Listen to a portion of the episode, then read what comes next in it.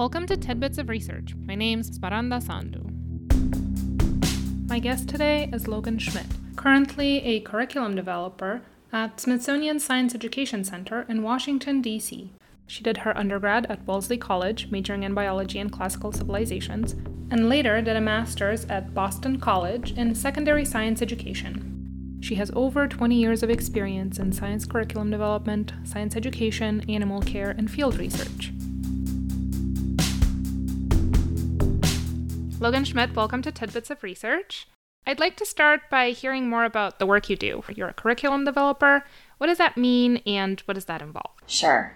Uh, so, I work at the Smithsonian Science Education Center, which is sort of a small shop within the Smithsonian Institution, and my job is to be really curious about what everybody else is doing. And the reason that I need to be curious is because we produce curriculum for children and so we weave what's happening at the Smithsonian into that curriculum. So before the project that I'm working on right now, which I'm happy to talk about as well, I worked on our Smithsonian Science for the Classroom, and I might get assigned a topic like what do plants need to survive? And that's aligned to a science standard, and they're called the next generation science standards. So I find out everything I can about that standard. And then I think, how does the work of the Smithsonian relate to what do plants need to survive? Who can I talk to? What exhibits can I look at? What examples can I bring in? So that essentially you're delivering the science, you're helping students engage with it, but you're also giving them the bonus of sort of like a virtual experience with the Smithsonian. Mm-hmm. And and a sort of backstage pass to the experts who work in these topics every day. Because there are people at the Smithsonian doing very specific work. you can usually always find a Smithsonian expert that is doing something related to the topic that you're researching. I love that your job is to be curious. That's amazing. So, I've been working in science education since I was 14. I'm 37 now. This is probably the best job I've ever had because it's a combination of a lot of the skills that I've been trying to develop my whole career. And so I get to use the skills that I feel like I've got, but I'm learning new ones every day. So it's pretty rewarding. You were saying that part of it was that curriculum development, but you're doing some other projects now. What are those about? The project I worked on before was Smithsonian Science for the Classroom. The project I'm working on now is Smithsonian Science for Global Goals, which is a free, globally distributed, and available community research guide, which is aligned to the United Nations Sustainable Development Goals, or the SDGs. And the SDGs are a set of goals that the United Nations came up with that essentially say, hey, if we all pull together and we work towards these goals, such as gender equity or no poverty or safe infrastructure, we might work towards a healthier and safer future for everyone on the globe and it's something that uh, the UN kind of checks against every year. So, reporting out progress of individual countries. And so, the topic that I'm working on is biodiversity, which means I'm looking at sustainability goals that are related to life on land and life below water and thinking about what's on tap with the UN SDGs in terms of what, what's most important to accomplish and how can we both like help students understand hey, these are things we need to focus on, but what can you actually do in your community that's going to have a personal effect, it's going to have a community effect, and it may actually extend to having a global effect. Because it's one thing to just deliver science content, right? Like I can tell them, hey, this is what biodiversity is, and it's important. It's another thing to say, think about why biodiversity is important to you and think about why biodiversity is important to your community and to all of us on the globe and why is it important that you get involved. So it's more of a socio-scientific approach than just straight scientific. That sounds really challenging. Did you choose to be in this biodiversity project where like, yeah, I want to teach people about all of these personal, community, global effects for this topic? It was a pivot for me professionally. Um, so it's an opportunity that came up and because i have a life science background it was a good fit and it has been one of the most fun challenges i've had professionally because I mostly think about things from a scientific perspective. It's been really fun to think about that socio scientific perspective. So instead of going into the community and just counting all the snails that are there, the socio scientific perspective is what do I already think and feel and value about the snails? What does my community think and feel and value? Whose voices am I listening to and who historically has not been listened to? Is there inclusion and access and diversity in my research team? So, can everybody on my team do the work in the same way? And if not, what are some accommodations that we can make as a team? And how do I create solutions around biodiversity, for example, that reflect the community that I'm in? So, I need to make sure that I'm actually asking everybody and really amplifying those voices that maybe haven't been heard before, because those are so- the solutions that are going to stick if they really reflect the community that you want to enact the solutions in. Science has not always been really inclusive, it has not always been diverse and accessible. And so, just thinking about those principles as you move through a science topic so that you're just a better scientist moving through the world. Have you had to change any of the planning for all of this due to COVID? Yes. One of our most recent global goals pieces of curriculum is called COVID 19 How Can I Protect Myself and Others? We wrote that in record time. It was a small team of us working really, really hard in a concentrated period of time to get a rapid response, concise module out there that helps students understand how am I feeling about what's going on? What do I think about what's going on?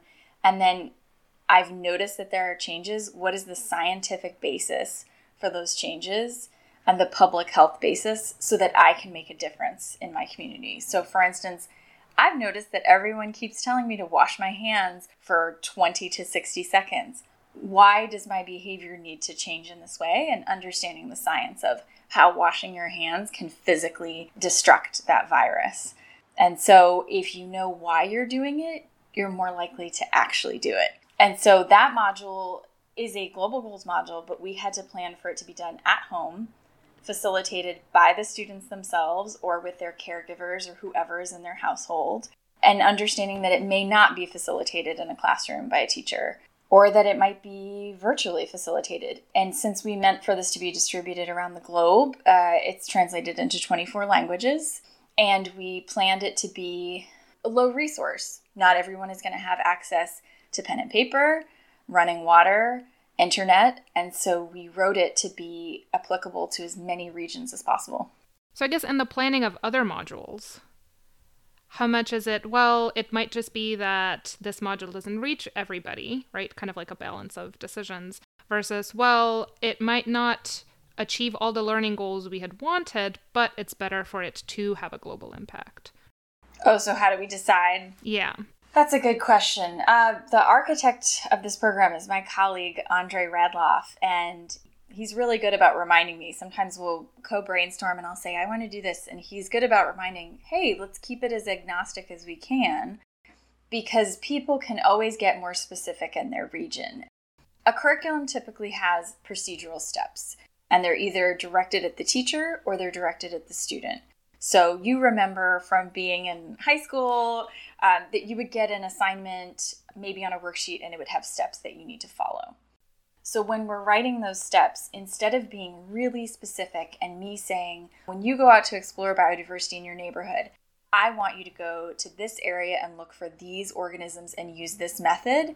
I say, here's a collection of methods that you can use, and you know your region better than I do so you can plan. It results, we hope, in a more independent thinker anyway.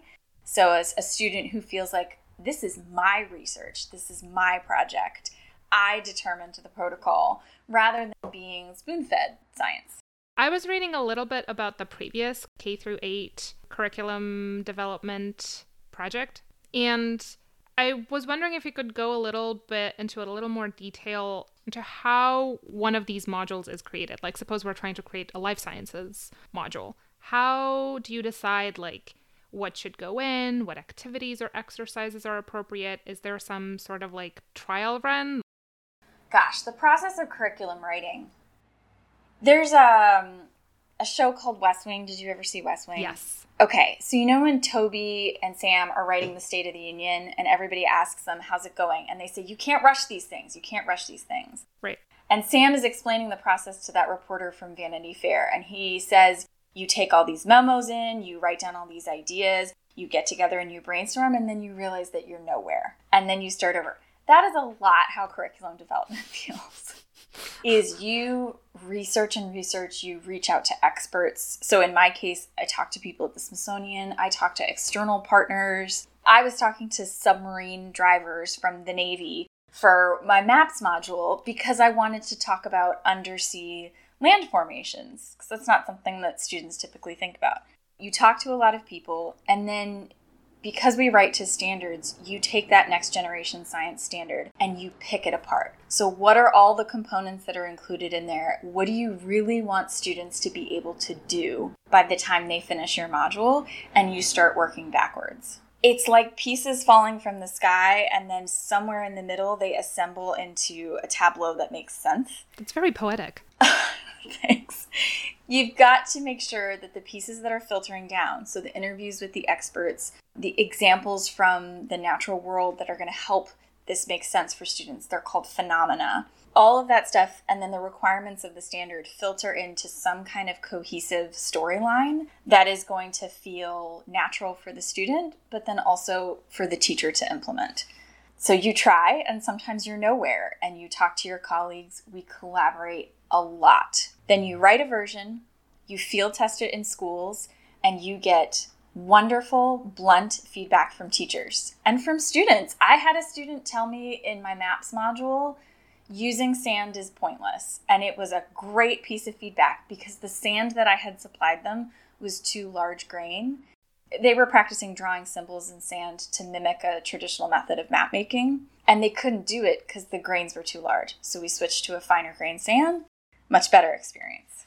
That's one of the questions I was going to ask, which was what is the feedback that students are giving you?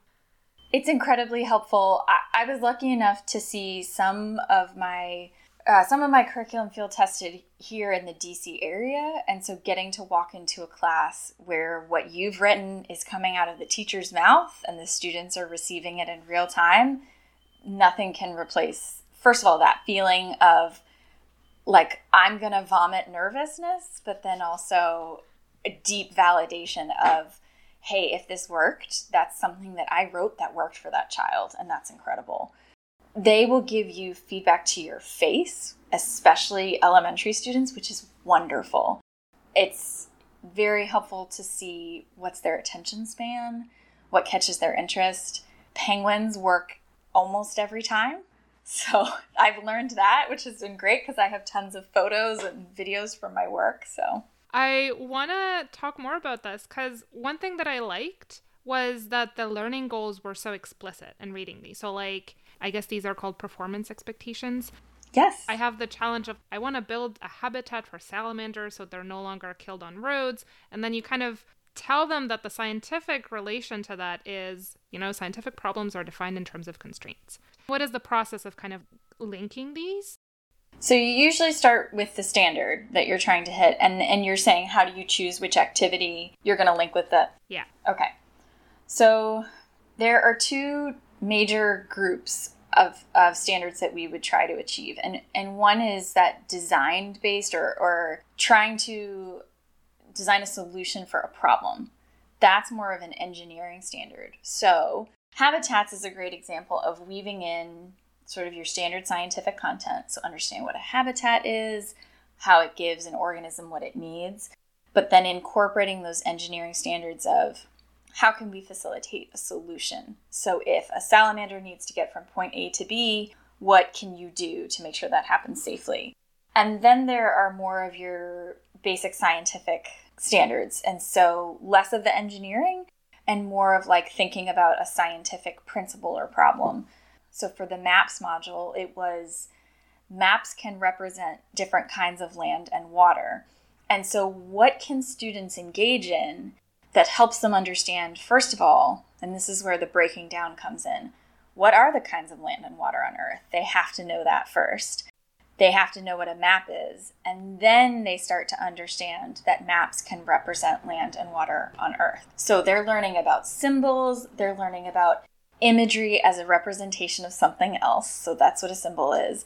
But they also need to understand what they're trying to symbolize. So, do they know all the kinds of land and water? And when you're thinking about how to take students through an activity that's going to get them to the place you want them to be, you need to think about where students are already. Because if you ground it in the student's experience, they are more likely to stay engaged with the topic. So you start by asking Have you ever seen a map? Have you ever used a map? Why do you use them? And you sort of create this arc of like, this is how it was in my life. I'm going to explore some other stuff, but we're going to keep that thread in mind that like a map helped me understand something else. So that's what we'll return to over and over because that's something that they may already know. And a really interesting thing in all of this is that you're aiming a lot of, of this as children, but you're also aiming at whoever is kind of facilitating this for them. How does that blend in? So, how do you write for students and for teachers? At the same time, yeah. Well, a really good thing to do is to make sure that you are having sort of regular observation of a classroom, an actual classroom. So you you know who your audience is in both respects, so the students and the teachers. I have a master's of science in teaching from Boston College's Lynch School of Education, which I would love to plug. That school of ed is amazing. I also really love that Peter Lynch funded a school of ed and not the business school. It's really cool. And so getting that formal training in how do I design a lesson plan? What do teachers need? Doing the student teaching myself, and then just staying in classrooms, so doing classroom visits, it helps you be familiar with your audience. But then in practical terms, we have a teacher guide and we have student facing materials. And so you are really writing for two different sets of folks. For global goals, we're not. It's a community research guide, which means it is meant to be used by the students, but it can also be read by the teacher. And so you need to provide enough detail that somebody can facilitate it effectively, but you need to keep it as simple as possible so that the students could read it themselves and facilitate it themselves if they needed to. Like, especially with the COVID module, we could not count on a teacher walking them through that module. So at Boston College, right, you worked in educating both students and teachers in field ecology. What was your project like?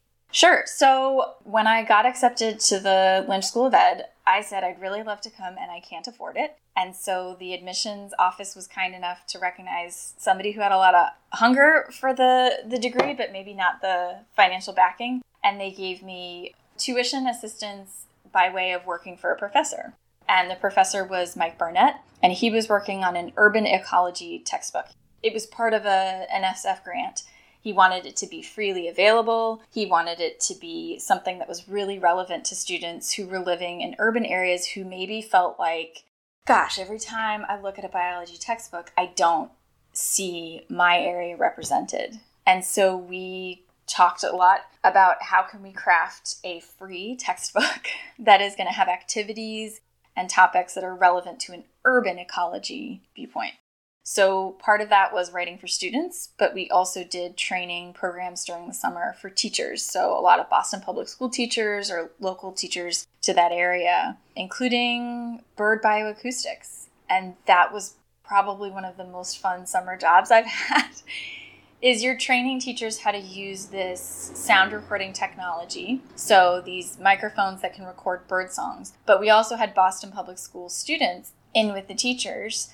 And so they were learning this technology as well. And the best part was that they would come in after a couple of days of doing this and say, Oh, I heard a robin. I heard a crow. I heard, um, you know, a European starling on my way in and they were just noticing the world in a completely different way. One can't do all of the work that you've been mentioning unless they like love science. yeah. What made you decide this kind of direction was how you wanted to share your love for science with others? So I know exactly who to credit, although gosh, there are a lot of people I should credit, starting with like my mother. So sorry, mom. when I was a senior at Wellesley, I thought because I'm a bio major and I was also a classics major, which was super fun, but wasn't going to be my career, I thought I will get my PhD because that's what science majors do. And so I applied to all these PhD programs. I had these grand plans of continuing some of my penguin research that I had been doing at the New England Aquarium. And I went on visits. And this very lovely woman, her name is Dr. Dee Boersma, and she is the penguin expert. She's at the University of Washington. She flew me out there to do an interview and I cringe when I think of how like inexperienced and naive I was about the practice of getting a doctorate. But her department very nicely interviewed me and she let me stay in her home. And then she made me a mango smoothie and said, You are not going to get into my program, but I would like you to be a field assistant for one of my graduate students who's going to the Falkland Islands over the northern hemisphere winter, the southern hemisphere summer. And you're going to work with her for a couple of months researching penguins, and you're going to know if you really want to get your doctorate. And I went and I lived on that island in the Falkland Islands and researched penguins for three months. And I knew that I had to get this information to somebody else. That's all I wanted to do the whole time. I loved doing the research. That was a transformative experience in my life. Living on an island with two other people and hundreds of thousands of seabirds is great. I recommend it. But I wanted to talk to people about it. And so I came home, and that's when I started applying to schools of ed. It's it definitely sounds like a transformative experience. I've always said the only thing I like more than science is talking to people about science. And so that's why I have tried to put myself in a position in every opportunity to not only be doing something scientific, but communicating about the, the science that I'm doing. Well, I feel like this is the perfect spot to start talking about penguins. Oh, yeah. There's never a bad time. So, you were a volunteer at the New England Aquarium, as you just mentioned. Did you have a pick at what you wanted to work with? And you said penguins? Like, did you already have a love for penguins? No, no, I was not interested in birds at all. I really wanted the giant ocean tank because I had just learned how to scuba dive. I studied abroad in Turks and Caicos and was doing marine ecology, tropical marine ecology. And I was like, got my diving certification. I'll work in the giant ocean tank. There will be all the the sea turtles and the fish and the sharks. And then they told me, "Yeah, that's full. So we're going to send you to penguins." And I was like, "No, seabirds." And uh, I have not been able to quit them since. I mean, penguins penguins are so physiologically delightful and weird that once you start to understand their whole deal, you can't not be obsessed with them. So you were talking to people at the aquarium a lot about penguins. What is something that generally just like surprised people? Like one thing that everybody was just left amazed by?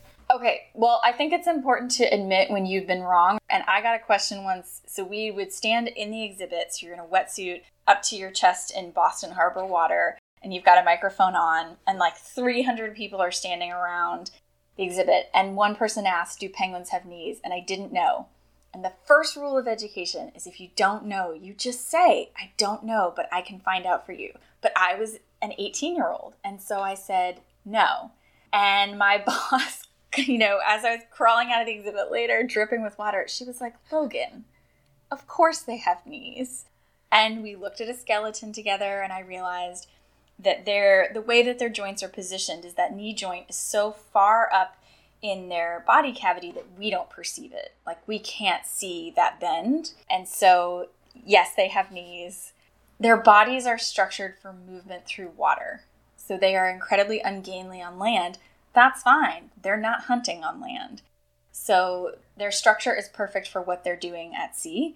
And so some of their stuff is hidden. They need the feet that they have, they need the, the fusiform shape that they have it is well suited for the environment that they're in. And I was so embarrassed. Yes, peng- for the record, and to my old boss, Dyan deNapoli, penguins have knees. so. You also did some field research for Project Puffin. Yes. First of all, such a great name. How did you become involved in this? What were you doing? Was this because you also had to live on an island for this one? I might be developing a trend. Yeah, I I'm really I got to tell you there is something about going to an island with just a couple of people and a lot of seabirds that really helps you clarify your life. So, Project Puffin, they're pretty friendly with the people at the New England Aquarium because obviously have, they have a lot of the same goals in mind. And many of the people who work with seabirds at the aquarium volunteer for Project Puffin because we have some of the bird handling skills that can be really helpful. We're also just used to being dirty and pooped on a lot by birds. Doesn't sound fun. You know, I got pooped on during presentations and I think that was the worst. Is you're standing there, you've got this professional knowledge, you're you're speaking eloquently and a penguin just shoots guano right across your wetsuit. Yeah, but you get used to it. In fact, I remember I got the chance to go to Antarctica right before I started at the Smithsonian Science Education Center. Oh my god. Yeah, my old boss, Dyan deNapoli, who is a penguin expert, she was invited to be a guest lecturer on a cruise ship going to like an educational cruise ship going to Antarctica. And I remember she and I were standing out on the bow of the ship when we approached our first penguin colony of the trip. And that smell of guano hit us from across the bay. And I started crying because it smelled like home. It smelled so familiar and so comforting. It's like happening right now. I can, it's all welling up. You would think that you would love the smell of penguin poop. But uh, you do. Yeah, it's um it has been a smell that's associated with some of the happiest memories of my life, which is so weird to say, but it's true. That's not what we were talking about though. that's okay. So Project Puffin, um, their goal is uh, to monitor the puffin population in Maine, but also to keep track of a bunch of other seabirds. So when you're on the island, your job is to do a census. So, how many chicks have hatched? How are they doing this year? And that's for puffins, guillemots, razorbills, terns. And then you kind of just count how many birds are on the island on a daily basis using your binoculars. You also keep track of what kind of fish the parents are bringing to the nest. So you sit in a blind with a telephoto camera, and every time a puffin lands, you've got like half a second to take a photo of what's in its mouth before it ducks into the burrow. And then you analyze those photos later and you say, okay, they're bringing back butterfish. That's not great. Butterfish are too wide to fit in a chick's mouth. But if they're bringing back, um, I think herring, herring is one of them. That's great. Herring are they're going to fit right in that chick's mouth. They're pretty nutritious, so it helps you understand like what's going on in the sea right now. And the island we lived on, there are multiple islands within Project Puffin, but ours was uh, Matinicus Rock, which has a lighthouse that still functions and a foghorn, which at the time I was there, I think went off every 15 or 30 seconds. No.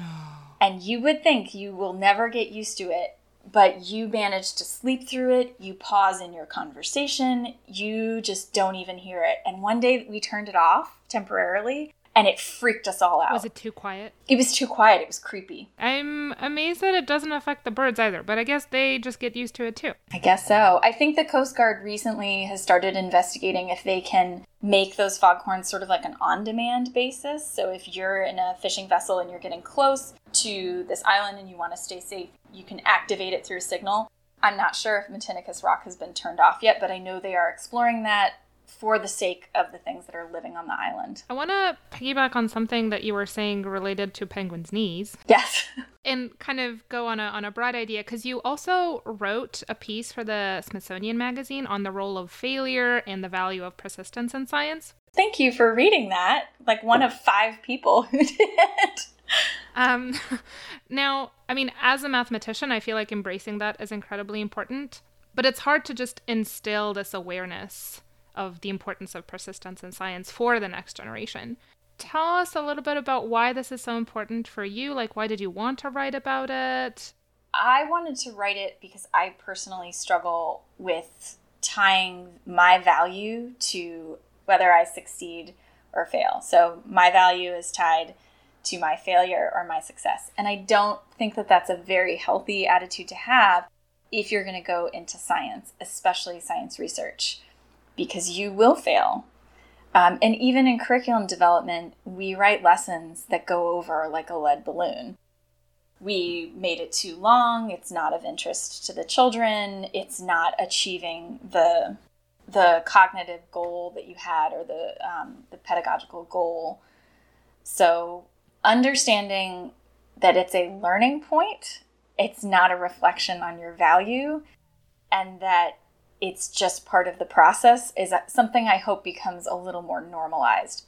First of all, both in like classrooms so that students understand that, but I think we need to take that into adulthood. Mm. The problem is this system is not really set up to be gentle with that failure. And for a for an honest to God scientist, for someone who is like grant to grant and they're doing that doctorate and they're trying to get, you know, postdoc funding, their ability to make a living and to to persist in that field is going to be tied to their success or failure. And so it's competitive. Because of this fast timeline, it somehow is inevitable that you tie your value and your worth to the work you do. And then when it's not working, it's like, okay, but this is all I'm doing. yeah. what is left? I want to continue with something that we were talking in actually the emails that we've exchanged because towards the beginning of the email exchange, when I first asked you if you'd like to be on the podcast, you were saying, well, I don't necessarily identify with a researcher. And later the discussion got a bit more nuanced. But what was the picture of a researcher that you had at that point when I first asked you? sure. Um, well, sometimes as a science educator, and I'm speaking only for myself, I feel as though people may look at us as folks who couldn't do science, so we decided to teach science. And so when you said researcher, I immediately thought of a person who did get accepted to a PhD program in penguins and did, you know, penguin research. And that's a researcher. And in the science world, titles are really important. And so it gives you a lot of insight into that person's prep, their background, their expertise. And so when I hear researcher, I think of someone who makes research their life's work. And I just didn't include myself, which I think is a little sad now that I'm thinking about it more deeply. Because sometimes it feels like translation work in that we are taking something that for the scientific researcher, so for the person with the doctorate or the person with the master's who is in the wetland doing the thing and then publishing a paper about it. They know that subject so intimately and they have such a grasp on it and they're writing about it at such a high level. But there are principles in there that are really easy for other folks to understand. You just have to distill it down. And so my job is to try to get into the headspace of that person in the wetland, but extract the really important elements that are going to apply to other people's lives and teach them maybe not everything about the wetland, but enough that it either sparks interest or helps them notice their world in a different way. And so I need to research enough that I know it and I know what other people need to know. So, in a sense, I am a researcher. I'm just not somebody who would probably pass muster in an academic setting. There is something else that I wanted to ask, which is related to the Smithsonian work. You were a volunteer at the Butterfly Pavilion? Yes. What was the best part of volunteering at the pavilion? Did you have anybody freak out on you about things? I would freak out. So, this was at the Smithsonian Museum of Natural History. They have a butterfly pavilion that is part of the museum, and it's an enclosed structure.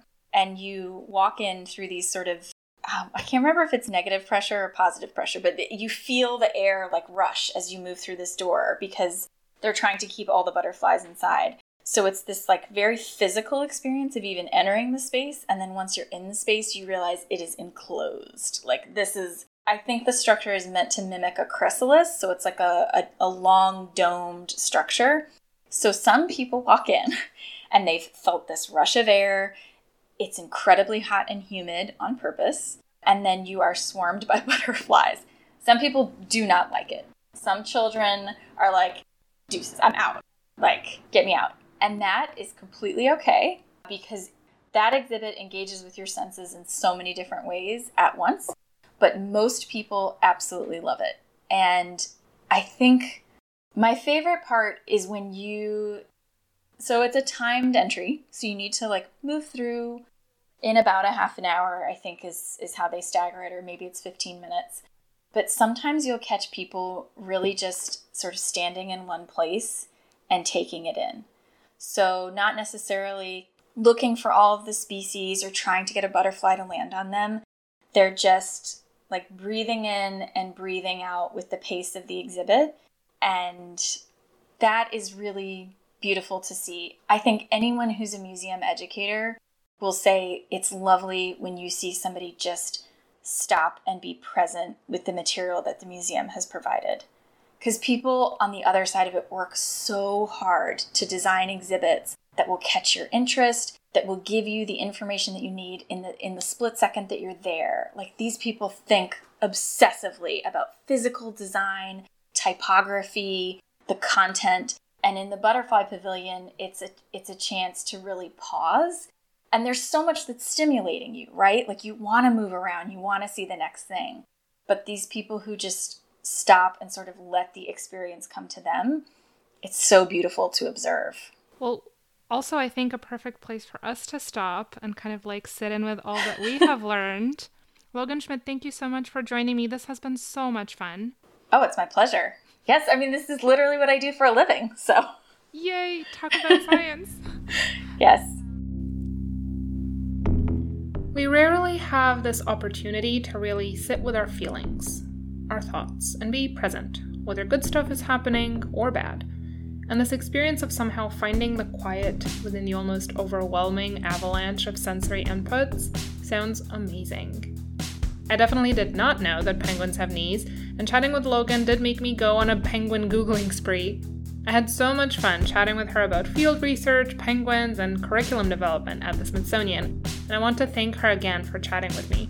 I hope this conversation made you think about how you engage with your community, the nature around you, and how we think of research in general. Our music is Float and Fly by Gold Gartelli. Thanks for listening. I will talk to you again soon.